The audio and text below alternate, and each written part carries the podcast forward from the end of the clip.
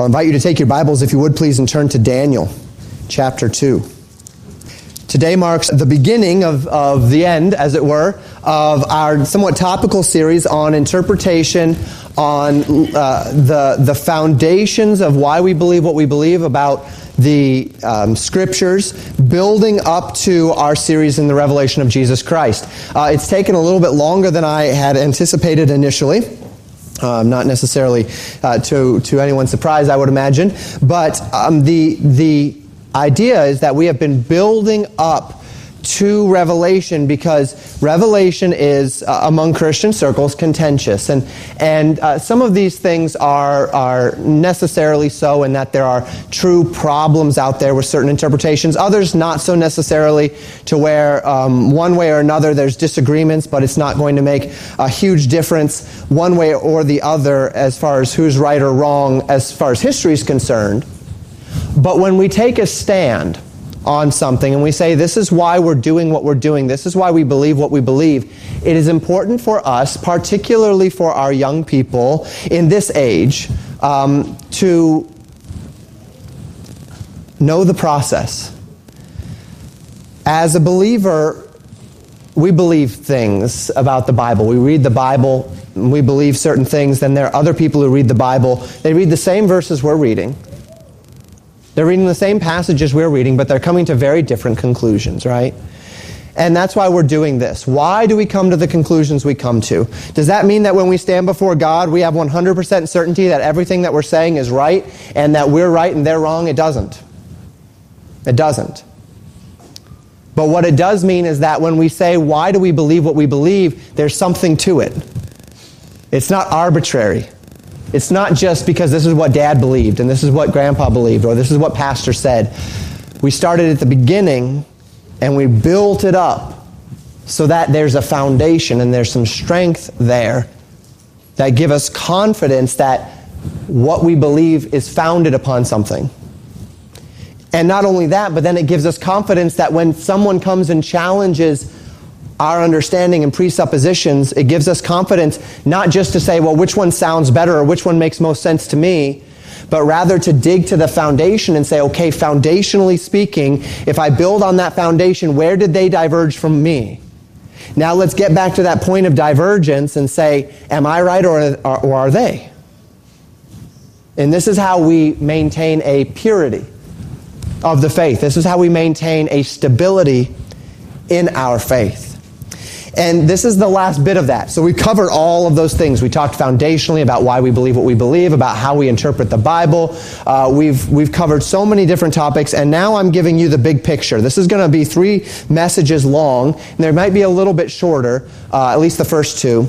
Um, because I, I, wanted to just do two messages, but, but I felt as though the messages, my, if, if you've been following me online, they've been, they've been getting to about 70 minutes, and that's just too long. So, um, uh, uh, on, on the time clock. So, I'm trying to bring it back down to the 50 minute range, um, which is where, where they need to be. And uh, that, that's the intent here. So, we're going to start the big picture today. The big picture of God's plan for humanity from the time that He gave it to Daniel to the end, the tribulation, the millennial kingdom, and the new heaven and the new earth. And we begin there with Daniel. Daniel is a, book, it's what we call an apocalyptic book. It speaks of end times events heavily.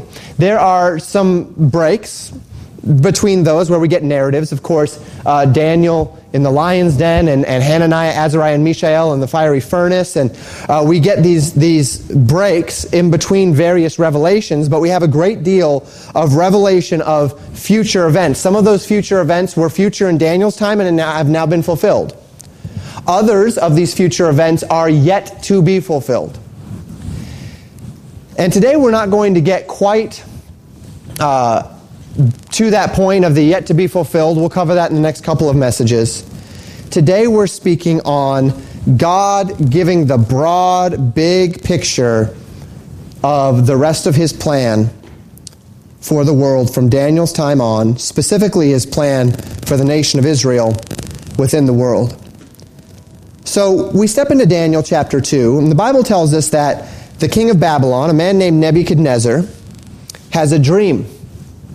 He's deeply troubled by this dream. He wants this dream interpreted. He is very intent on having this dream interpreted. But he claims to have forgotten the dream. Now, this is a dubious claim. Uh, he, he may have forgotten the dream. It may very well have been that he says, The thing is from me, so that because what he wants is he wants somebody to tell him what the dream is, and then he wants it interpreted. Why? Because this is so important to him that he doesn't just want to give someone a, a dream and then to have them say what they think it means. He wants to know that what is said is right.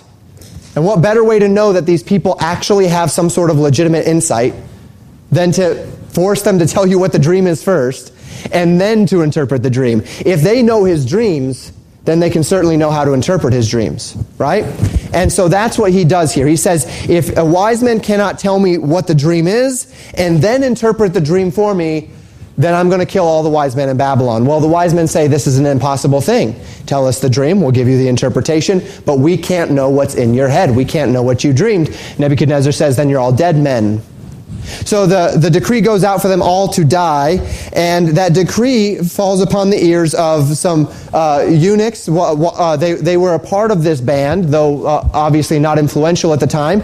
They were some refugees from Jerusalem. They had been taken by Nebuchadnezzar in that first deportation in 605 BC, when Nebuchadnezzar had first gone into Jerusalem, taken out all the princes and nobles of the land. Daniel, Hananiah, Azariah, and Mishael were among them. They were given Babylonian names, Belshazzar, uh, uh, uh Shadrach, Meshach, and Abednego, names that honored the gods of Babylon rather than the God of, uh, of Israel. And they were made wise men, eunuchs and wise men. And Daniel says, Give me some time, I will pray to the Lord. The Lord is the one who, who, who gives dreams and gives interpretations. And then I will let you know if, if the Lord answers me and allows me to know the dream and the interpretation. So Daniel uh, prays. Hananiah, Azariah, and Mishael pray with him. And the Lord gives Daniel the interpretation, the dream, and the interpretation of this dream. And so we pick up in Daniel chapter 2, beginning in verse 31. We're going to read a, a, quite a bit of scripture today. So obviously it'll be on the screen. If you have your Bibles there, um, I'd encourage you to do so. If you need a Bible, there are some on the back table to my right and your left, and you can certainly pick up one of those as well. Daniel chapter 2, beginning in verse 31, the Bible says this Daniel speaking, Thou, O king, sawest, and behold, a great image. This great image, whose brightness was excellent, stood before thee, and the form thereof was terrible. This image's head was of fine gold, his breast and his arms of silver, his belly and his thighs of brass, his legs of iron, his feet part iron and part of clay. Thou sawest till a stone was cut, uh, uh, was cut out without hands, which smote the image upon his feet that were of iron and clay, and brake them to pieces. Then was the iron, the clay, the brass, the silver, and the gold broken to pieces together and became like chaff of the summer threshing floors, and the wind carried them away, that no place was found for them. And the stone that smote the image became a great mountain and filled the whole earth. Here we have a dream of an image. And Daniel tells him, This was your dream a head of gold, breast and arms of silver, belly and thigh of brass legs of iron, and then feet of iron mixed with clay. And then a great stone that was cut out without hands, a hewn without hands, a great unhewn stone that came and hit this image at the feet. And when he, this stone hit the image at its feet, the whole image broke into pieces, and then the stone literally smashed it to powder, and it just blew away. And then that stone grew into a great mountain. What a dream. This was the dream that deeply, deeply troubled Nebuchadnezzar. And then Daniel continues giving him the interpretation of the dream. We pick up in verse 36 of Daniel chapter 2. This is the dream, and we will tell the interpretation thereof before the king. Thou, O king, art a king of kings, for the God of heaven hath given thee a kingdom, power, and strength and glory. And wheresoever the children of men dwell, the beasts of the field and the fowls of the heaven hath given into thine hand and hath made thee ruler over them all. We pick up now on the screen, if you're following, verse 38b.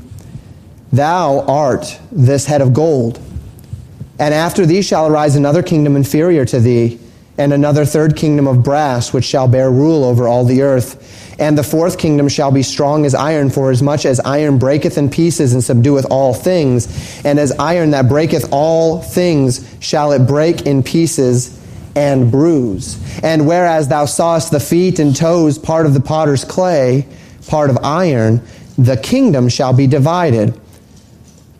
But there shall be in it of the strength of the iron for as much as thou sawest the iron mixed with miry clay, and as the toes of the feet were part of iron, part of clay, so the kingdom shall be partly strong and partly broken. And whereas thou sawest iron mixed with, the miry, with miry clay, they shall mingle themselves with the seed of men, but they shall not cleave one to another, even as iron is not mixed with clay. And in the days of these kings shall the God of heaven set up a kingdom which shall never be destroyed and the kingdom shall not be left to other people, but it shall break in pieces and consume all these kingdoms, and it shall stand forever. For as much as thou sawest that the stone was cut out of the mountain without hands, and that it brake in pieces the iron, the brass, the clay, the silver, and the gold, the great God hath made known to the king what shall come to pass hereafter, and the dream is certain, and the interpretation thereof sure. What we find in the interpretation of this dream is God's plan from the time of Babylon to the kingdom, to the millennial kingdom. This is God's plan for the world. Written down, given to us. We know it. We know the charting of events from the time of Babylon to the time where Jesus sets up his kingdom, given to us here in Daniel chapter 2. Now, there's some things we don't know, that's why we have to study. We're going to dig into those and see why we believe what we believe. So Daniel says, Nebuchadnezzar, you are the head of gold. We know this then, that Babylon is the head of gold. Nebuchadnezzar, you are the head of gold. Then will come another kingdom after you like silver. Then will come another kingdom after that like brass. Now, silver is less um, precious than gold, right? So, not quite as glorious, not quite as grand. Then the kingdom like brass, uh, uh, still uh, beautiful, but certainly nowhere near as precious, and then stronger, right? Brass is certainly stronger than uh, gold or stronger than, than silver as a, as a metal. And then finally, iron. And iron isn't exactly a beautiful uh, metal, but it is strong. It is a strong metal. And that's what uh, Daniel says, is that the final one will crush, it will destroy, it, can, it is unopposed and then, of course, we see the iron mixed with clay, showing some strength and some weakness. Of course, clay not being beautiful, not being precious, nor being strong, right? So, at least with gold, there was. There was beauty. Uh, at least with, um, with silver, there's beauty. When you get to clay, there's just nothing, right? It's just dirt. Uh, not, not, nothing of value at all. Now, here's what we know. We know that, that Nebuchadnezzar is the head of gold. So we know Babylon is that. But remember what we've learned about prophecy. Prophecy, we know that there can be time gaps, right? So when Daniel says, then will come another kingdom, then will come another kingdom, then will come another kingdom, then will come the millennial reign of Christ or the kingdom of God, the question that we have to ask is, are these in succession or are there major gaps between these kingdoms? And that's the next question that we need to answer. And what we find as we walk through Daniel is that these kingdoms are in, and we walk through history, is that these kingdoms are in succession. They come one right after another. And because we know this, that the first, uh, the second comes right after the first, and the third comes right after the second, and the fourth comes right after the third, we then can build a chain of interpretation that tells us that after the fourth will come the kingdom of God in succession. And since the kingdom of God is on one end and Babylon's on the other end, and everything, history is in between that, right? We can know where we are and we can know what's happening next. And this is exciting. So, tuck this information away in Daniel chapter 2 because we're going to be putting some more pieces together uh, to, to bring about this big picture. So, we go to Daniel 7. Many things happen in Daniel uh, 3, 4, 5, 6, Hananiah, Mishael, and Azariah in, in the fiery furnace, Daniel in lion's den. All of these things are, are happening. And then in Daniel chapter 7, beginning in verse 1, we're going to read a chunk again. We read this. In the first year of Belshazzar, king of Babylon, Daniel had a dream and visions of his head upon his bed. Then he wrote the dream and told the sum of the matters. Daniel spake and said, I saw in my vision by night, and behold, the four winds of heaven strove upon the great sea, and four great beasts came up from the sea. And four great beasts, uh, excuse me, uh, diverse one from another. The first was like a lion and had eagle's wings. I beheld till the wings thereof were plucked, and it was lifted up from the earth and made stand upon the feet as a man and man's heart was given to it. And behold, another beast, a second like to a bear. And it raised up itself on one side, and it had three ribs in the mouth of it, between the teeth of it. And they said un- thus unto it, Arise, devour much flesh. After this I beheld, and lo, another like a leopard, which had upon the back of it four wings of a fowl. The beast also had four, or had also four heads, and dominion was given to it after this I saw in the night visions, and behold, a fourth beast, dreadful and terrible and strong exceedingly. And it had great iron teeth. It devoured and it brake in pieces and stamped the residue with the feet of it. And it was diverse from all the beasts that were before it. And it had ten horns. And I considered the horns.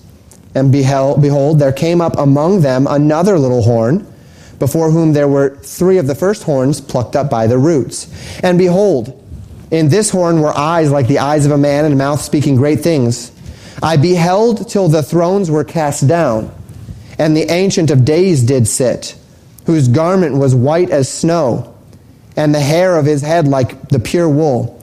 His throne was like the fiery flame, and his wheels as burning fire. A fiery stream issued and came forth from before him. Thousand thousands ministered unto him, and ten thousand times ten thousand stood before him. The judgment was set, and the books were opened. I beheld then because of the voice of the great words which the horn spake. I beheld even till the beast was slain and his body destroyed and given to the burning flame. As concerning the rest of the beasts, they had their dominion taken away, yet their lives were prolonged for a season and time. I saw in the night visions, and behold, one like the Son of Man came with the clouds of heaven and came to the Ancient of Days, and they brought him near before him.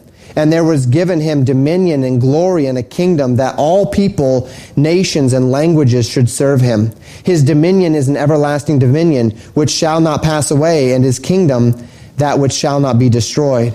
I, Daniel, was grieved in my spirit in the midst of my body, and the visions of my head troubled me. I came near unto one of them that stood by and asked him of the truth of all this. So he told me and made me know the interpretation of the things. These great beasts which are four are four kings which shall arise out of the earth. But the saints of the Most High shall take the kingdom and possess the kingdom forever, even forever and ever. So Daniel sees in his vision four beasts. Nebuchadnezzar saw uh, an image with four metals. Daniel sees in his vision four beasts. The first, like a lion with eagle's wings, right? And his wings are plucked and he retains the heart of a man.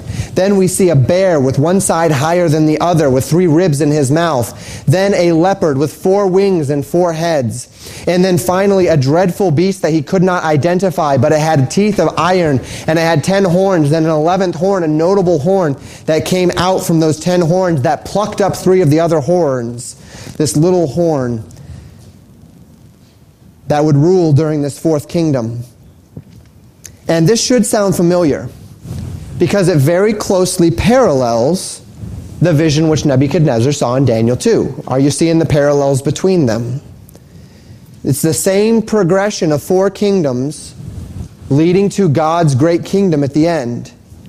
To this point, however, we have only positively identified one of these kingdoms, and that's Babylon, the head of gold. And this leads us to Daniel chapter 8. I'm going to read eh, eh, verses 1 through 8, and then I'm going to jump to verse 19. In Daniel chapter 8, the Bible says this In the third year of the reign of, the, of King Belshazzar, a vision appeared unto me, even unto me, Daniel, after that which appeared to me at the first. That would be the one in Daniel 7. And I saw in a vision, it came to pass when I saw that I was at Shushan in the palace, which is in the province of Elam. And I saw in a vision, and I was by the river of Ulai. Then I lifted up mine eyes and saw, and behold, there stood before the river a ram which had two horns, and the two horns were high, but one was higher than the other. Again, the same picture of, of two things, one higher than the other, just like the bear who had one shoulder higher than the other. And the higher came up last. I saw the ram pushing westward and northward and southward, so that no beasts might stand before him neither was there any that could deliver out of his hand. And he did according to his will and became great. And as I was considering, behold, an he goat came from the west on the face of the whole earth, and he touched not the ground. And the goat had a notable, one notable horn between his eyes. And he came to the ram that had two horns, which I had seen standing before the river, and ran unto him in the fury of his power.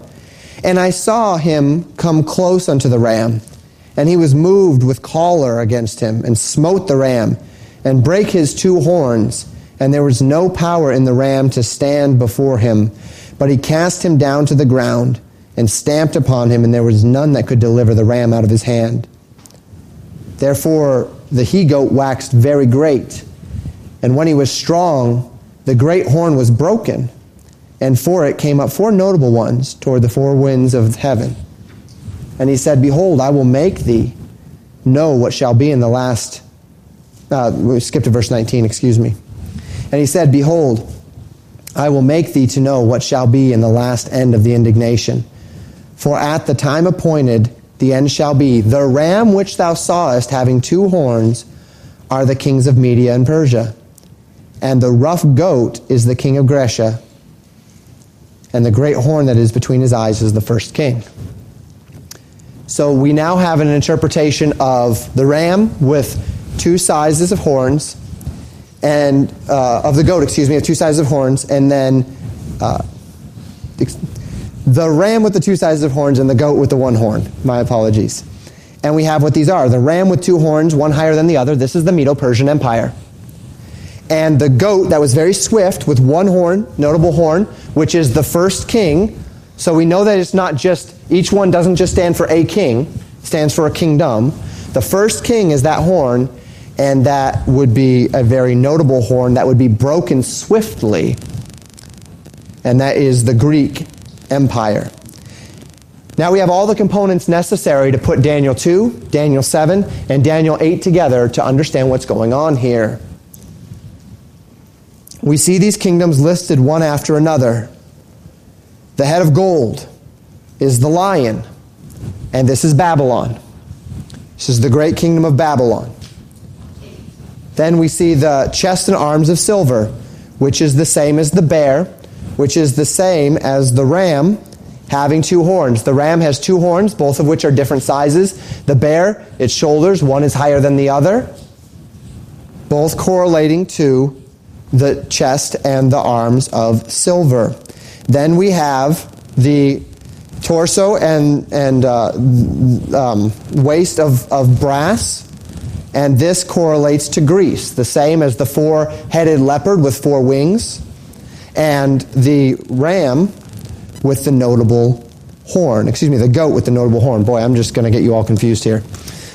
And then we have the legs of iron and then the iron mixed with clay, which is all one, Rome, and then the, the continuation of the kingdom of Rome. You say, hey, Pastor, how do we know about that? How do we know that it's Rome that, that is iron? Well, we've seen a succession of kingdoms. If you look into history, you'll find that Babylon, as a matter of fact, in Daniel, you read about Babylon falling to the Medo Persian Empire. You read about it in Daniel 6. So Babylon falls to the Medo Persian Empire. If you look at history, the Medo Persian Empire maintained its power until the time of a man named Alexander the Great. Alexander the Great was the first king of a united Greek empire. He was a great notable horn, a great notable power. And he very swiftly, like a leopard with four wings, very swiftly, like a goat that did not touch the ground for his swiftness, he very swiftly went throughout the known world, destroying and conquering, so that he conquered the world in a matter of just a, a, a number of years. But at the end of that, he died suddenly. That notable horn was broken suddenly. And from him came four generals, four little horns, or the four heads of the leopard. His four generals broke the Grecian Empire into four empires. One that covered the area of Greece, one that covered the area of Syria, one that covered the area of Babylon, one that covered the area of Egypt. I'm not making this up. You can go read it in a history book.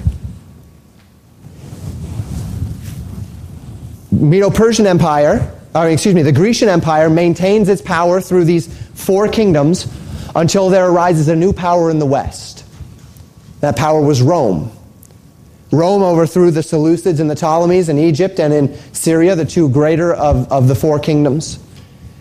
And Rome took over. And Rome maintained their power until Rome never, it was never conquered, was it? Rome was not conquered. Rome dissolved. Rome just kind of faded away. And from it came a culture that we still find ourselves in today the Western world, the West. Western civilization was really settled in Rome.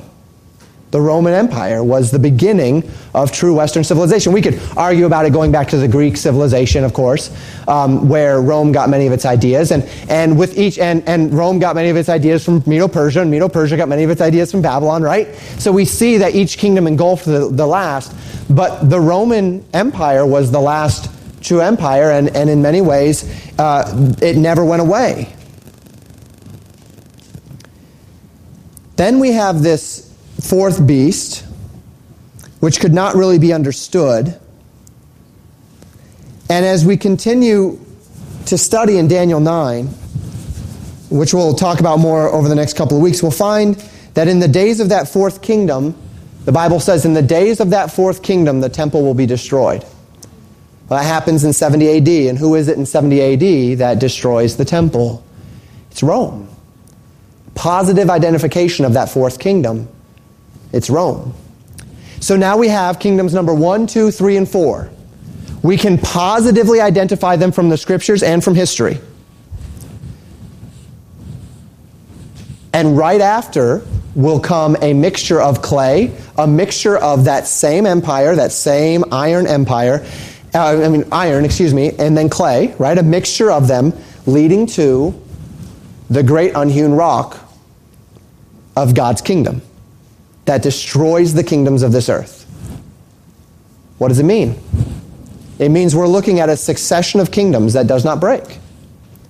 It means that the next thing on the list is the feet of iron and clay and the toes of various iron and clay leading unto the kingdom of God. A mixture of Western world concepts, Roman concepts, with weak empires, with weak kingdoms, mixing with strong kingdoms. The strong kingdoms being built upon their Roman predecessors, the, the philosophy of the Western world. The weak kingdoms not being built upon that same strong foundation and yet kind of tagging along and being a part of this unified governance unto the kingdom of God. God gives us point A to he gives us A to Z here. He gives us everything unto the coming of his kingdom. He gives us the big picture. Now we see in this time, we see the 10 toes, right? The 10 toes of iron mixed with clay. We see 10 horns on the beast and then a notable 11th horn that plucks up three of those. Keep all of that in mind because as we start walking through Revelation, you're going to see this come. You're going to see a 10 kingdom confederacy. You're going to see three of those kingdoms destroyed. You're going to see these things. We're going to see this come up at the end of, uh, uh, of all things, at, at the tribulation time. And that's where we're going with this. That's the big picture.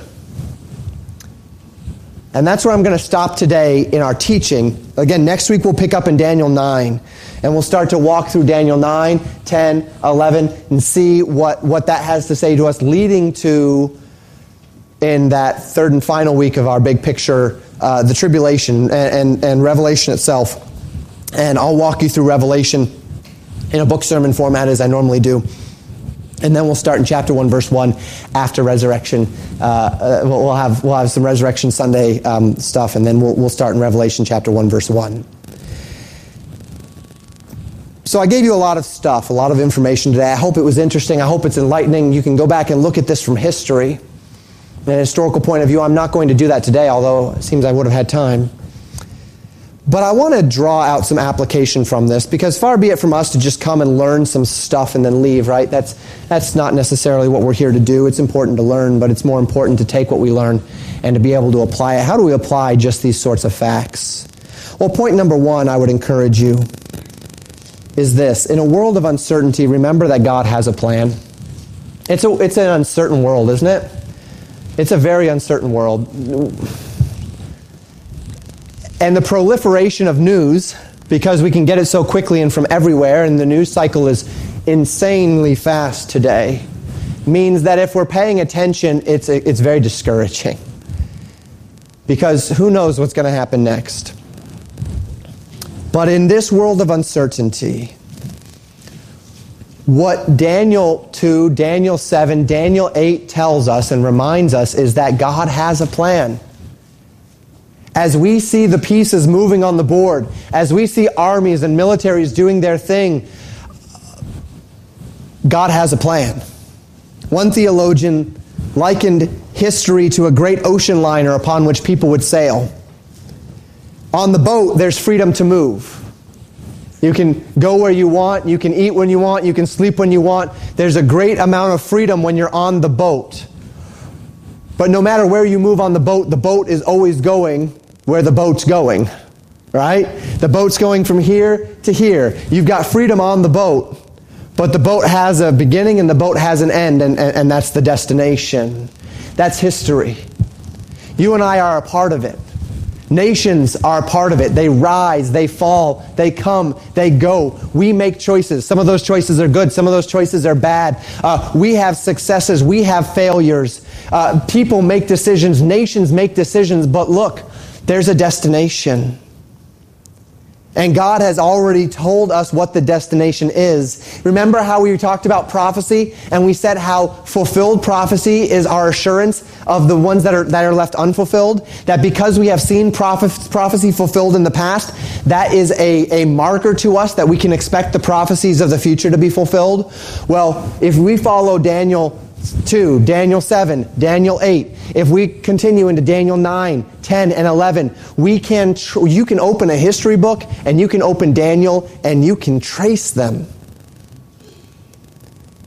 Now, if God was accurate with all that history, we can bet He's accurate about the stuff that hasn't happened yet. It hasn't happened, but it's just as sure. You can read Daniel like a history book. It is just as sure as the stuff that has. And that's what fulfilled prophecy is intended to teach us of that surety. God has a destination for history, God has a plan. Let us remember that in the uncertain days of life. If history can teach us anything, it's that nothing stays the same forever. People come, people go. Nations rise, nations fall. Babylon was an impenetrable empire.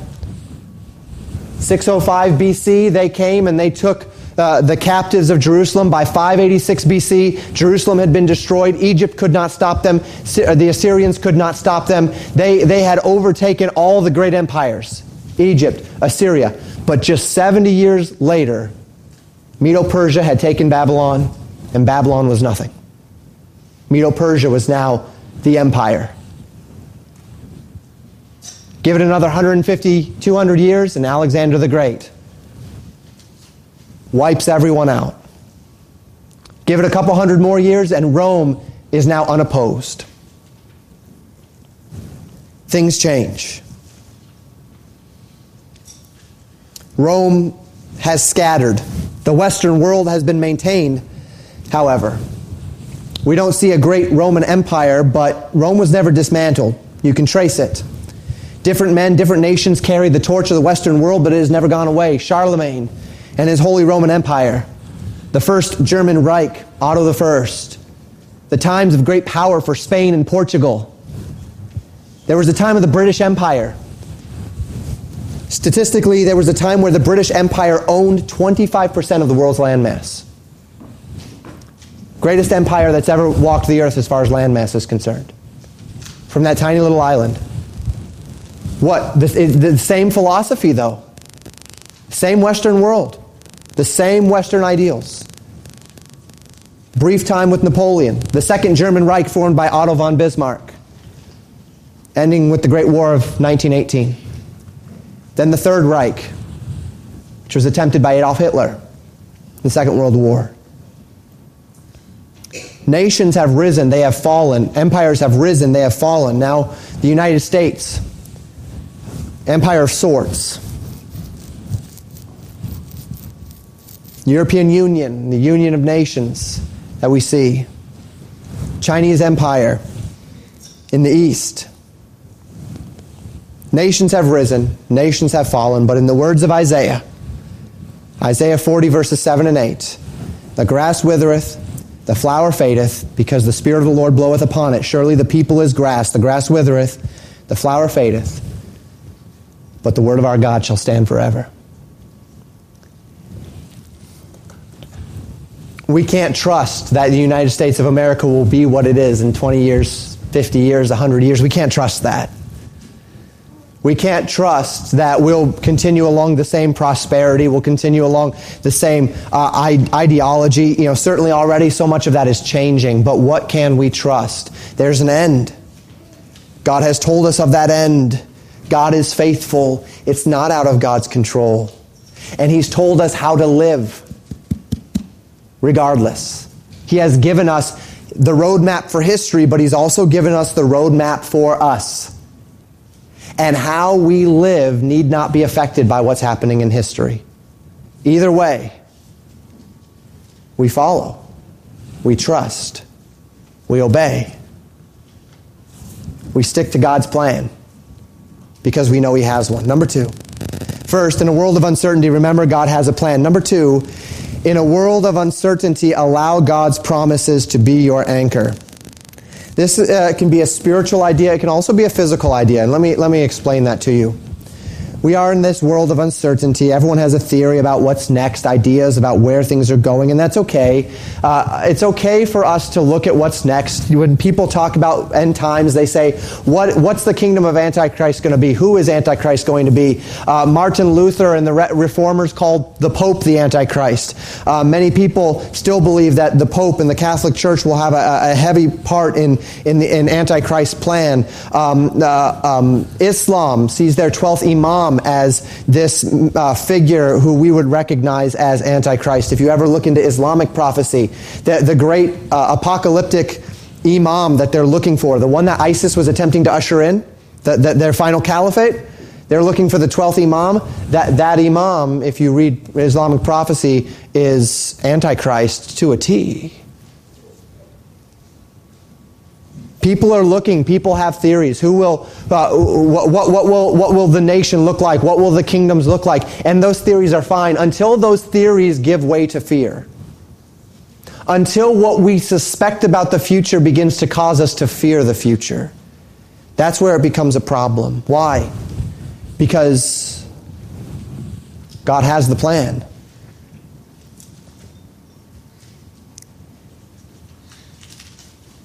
if our interpretation is true. As we trace Babylon to Medo Persia, Medo Persia to Greece, Greece to Rome, Rome to the 10 nation confederacy of Antichrist, and Antichrist to the kingdom of Christ himself, that means that we are, we are looking at a, a chart of promises that can allay some of our fears. Do you know that if Daniel is true as we have interpreted it, then China will never become the world power. It can't. Or at least Chinese culture, Eastern, Eastern culture cannot become the world power.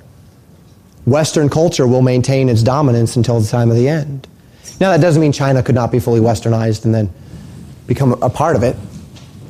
But we see in Ezekiel and Revelation the promises of the kings of the East coming. There's an Eastern culture, there's a Western culture, there's a Mid Eastern culture. And if we follow the Word of God and we take it at His Word, Eastern culture will never overrun Western culture in its fullness. Now, how does that mesh with today? Good question. See, 100 years ago, I could say that and people would say, of course. But now we see Europe dying. Europe is culturally almost dead because of immigration because of Near Eastern culture encroaching upon a Western culture in Europe that the people of the West have decided they don't want to fight for anymore. It's lost its identity, Western culture, which of course was built on Judeo Christian value. And because of that, the loss of Judeo Christian value, the loss of Western culture, the loss of the appreciation for it, there's a battle in Europe right now over the identity of an entire continent. How does that play? I don't know. That, that, that's a, a new thing. If I'd have been preaching this message 10 years ago, I never would have even thought of Europe's culture dissolving as we see it today. Will that mean a great reformation of European culture, or will that mean that Europe will cease to be what it is? We don't know. But you know what? We don't have to fear because we've got the plan. And we know the plan. We don't know all the ins and outs of what's happening on the boat, but we know the boat is going to a destination. And so the question for us is are we on God's side? Right? We have the anchor, which is the Word of God. Now the question is who's on the Lord's side? Because, third and final point, this is what we know God wins. We've read the end. Have you ever done that in a book? It's just so much tension that you go to the end, read the last chapter just to kind of break the tension and then start reading again because you just can't handle it. Well, we know the end. God wins. We know that prophecy reveals to us the nature of Jesus Christ. All prophecy does. We're about to step into the revelation of Jesus Christ. The whole book meant to reveal to us Jesus Christ through prophecy. Daniel 2, the statue representative of mankind's greatest political and economic achievements, right? Babylon, Medo Persia, Greek, Rome. This, this, if, if, if we were to point to the great civilizations of mankind and what has been drawn from them, those four kingdoms would be on the list.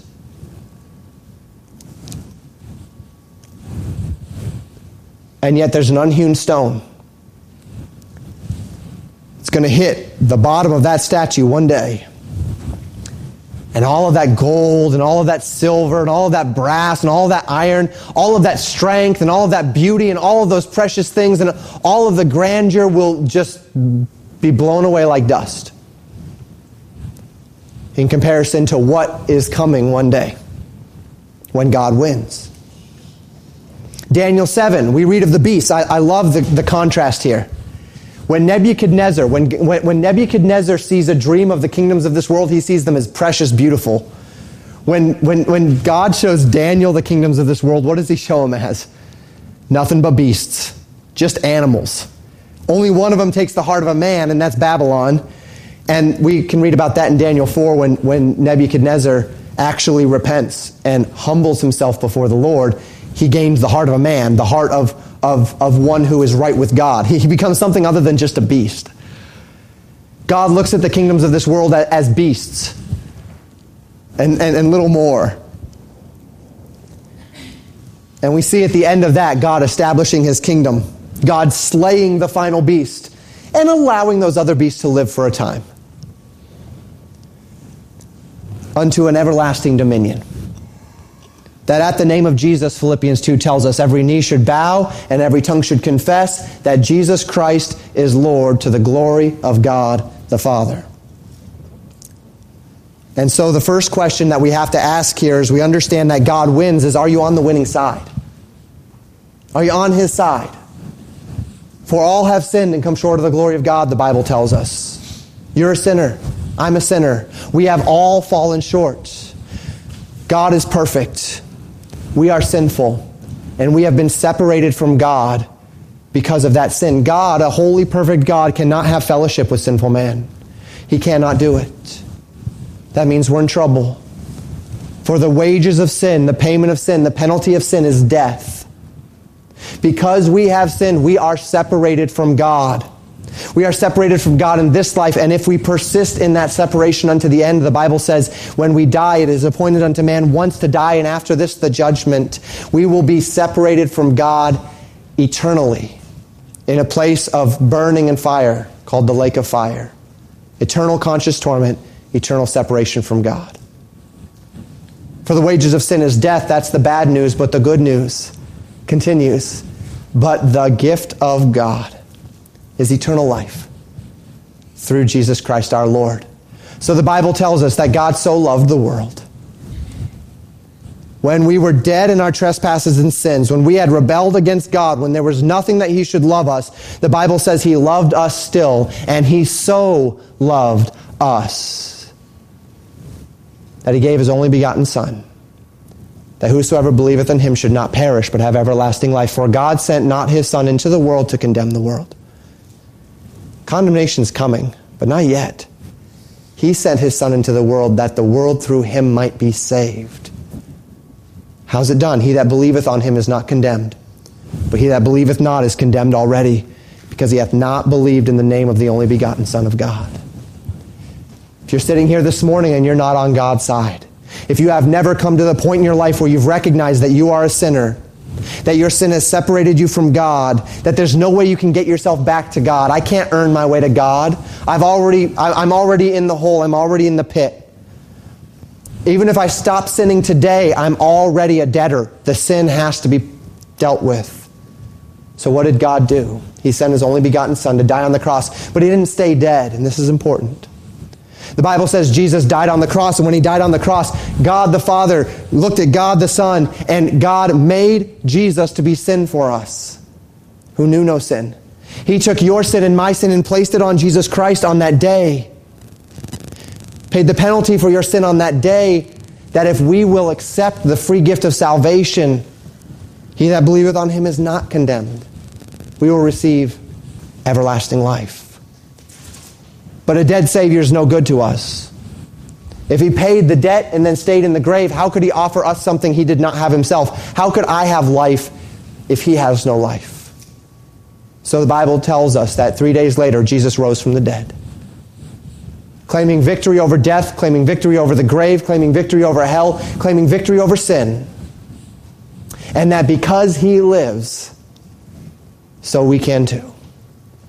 Have you accepted Jesus Christ as your Savior today? If not, here's what we know God wins. God wins. There are two kingdoms. We've been talking about this over the past many weeks, right? There's two kingdoms. There's Satan's and there's God's. And Satan's kingdom has a lot of going for it, but it's all lies. It's all deceits. It's all temporal. It's all empty. It's like cotton candy, right? You're hungry, so you go and you get that cotton candy and you eat it, and it tastes great in your mouth, and you're still hungry. Doesn't do much for you. Doesn't do much for you. Satan's lies, they're like that. They taste great. But God commendeth his love toward us and that while we were yet sinners, Christ died for us to give us something real, something substantive. If you've never accepted Christ today, would you come see me? Would you talk, talk with me more about it? Would you make that choice now, today, right there in your seat? Accept Christ as your Savior. Accept that gift of salvation. Second, as we think about this concept of God winning, we're a couple weeks out from our considerations of the conflict, as I talked about, between God and Satan. But let us take a moment to compare and contrast Nebuchadnezzar's dream, as I mentioned, the kingdoms and the metals, as we see this idea of the beasts, God seeing them as beasts, Nebuchadnezzar seeing them as, as great. We talked about the lies of Satan's kingdom as it relates to salvation, but we as Christians are not immune from those lies, are we? We're not immune from the allure of the lust of the flesh and the lust of the eyes and the pride of life. We're not uh, immune from a worldliness that would seek us to place our love and our affections and our hopes and our desires upon the things of this life rather than the things of the life to come. And yet our Lord tells us in Matthew chapter 6 But seek ye first the kingdom of God and his righteousness, and all these things shall be added unto you. What are those things? Food and raiment, provisions. You're on his side. You've accepted Jesus Christ as your Savior. Are you fighting for him? Are you in the battle? Are you living for him? Are you representing him? Or are you dead weight? You're in, you've accepted Christ as your Savior, but you wouldn't know it. You're a part of the kingdom of God, but you don't really represent it. If we know we're on the winning side, if we know that Christ's way is the way, the truth, and the life, then let's not waste our time in Satan's lies. We serve an eternal kingdom. This is why we lay up treasure in heaven. Because the things of this earth will pass away, but the things of the world to come will last forever. And I'd like to close today with a parable that our Lord Jesus gave while he was on this earth before his death and resurrection. And it was a warning that we found our lives on a sure foundation, and then we build on that lives of strength. In Matthew chapter 7, verses 24 to 27, the Bible says this Therefore, whosoever heareth these sayings of mine and doeth them, I will liken him unto a wise man, which built his house upon a rock. And the rain descended, and the floods came, and the winds blew and beat upon that house, and it fell not, for it was founded upon a rock. And everyone that heareth these sayings of mine and doeth them not, shall be likened unto a foolish man, which built his house upon the sand, and the rain descended, and the floods came, and the winds blew, and beat upon that house, and it fell. And great was the fall of it. Where's your foundation this morning? What are you building upon it? The Spirit of Jesus Christ is the Spirit of prophecy. The point of the big picture is so that we don't have to worry about who's going to win and we can spend our, all of our time serving the one who has already won. Are you doing it this morning? Is that the tone, the tenor, the direction of your life? Let's close in prayer. Thank you for listening to Pastor Jamin Wickler from Legacy Baptist Church in Buffalo, Minnesota. More information about Legacy Baptist Church and a library of sermons are available at www.legacybaptistchurch.net.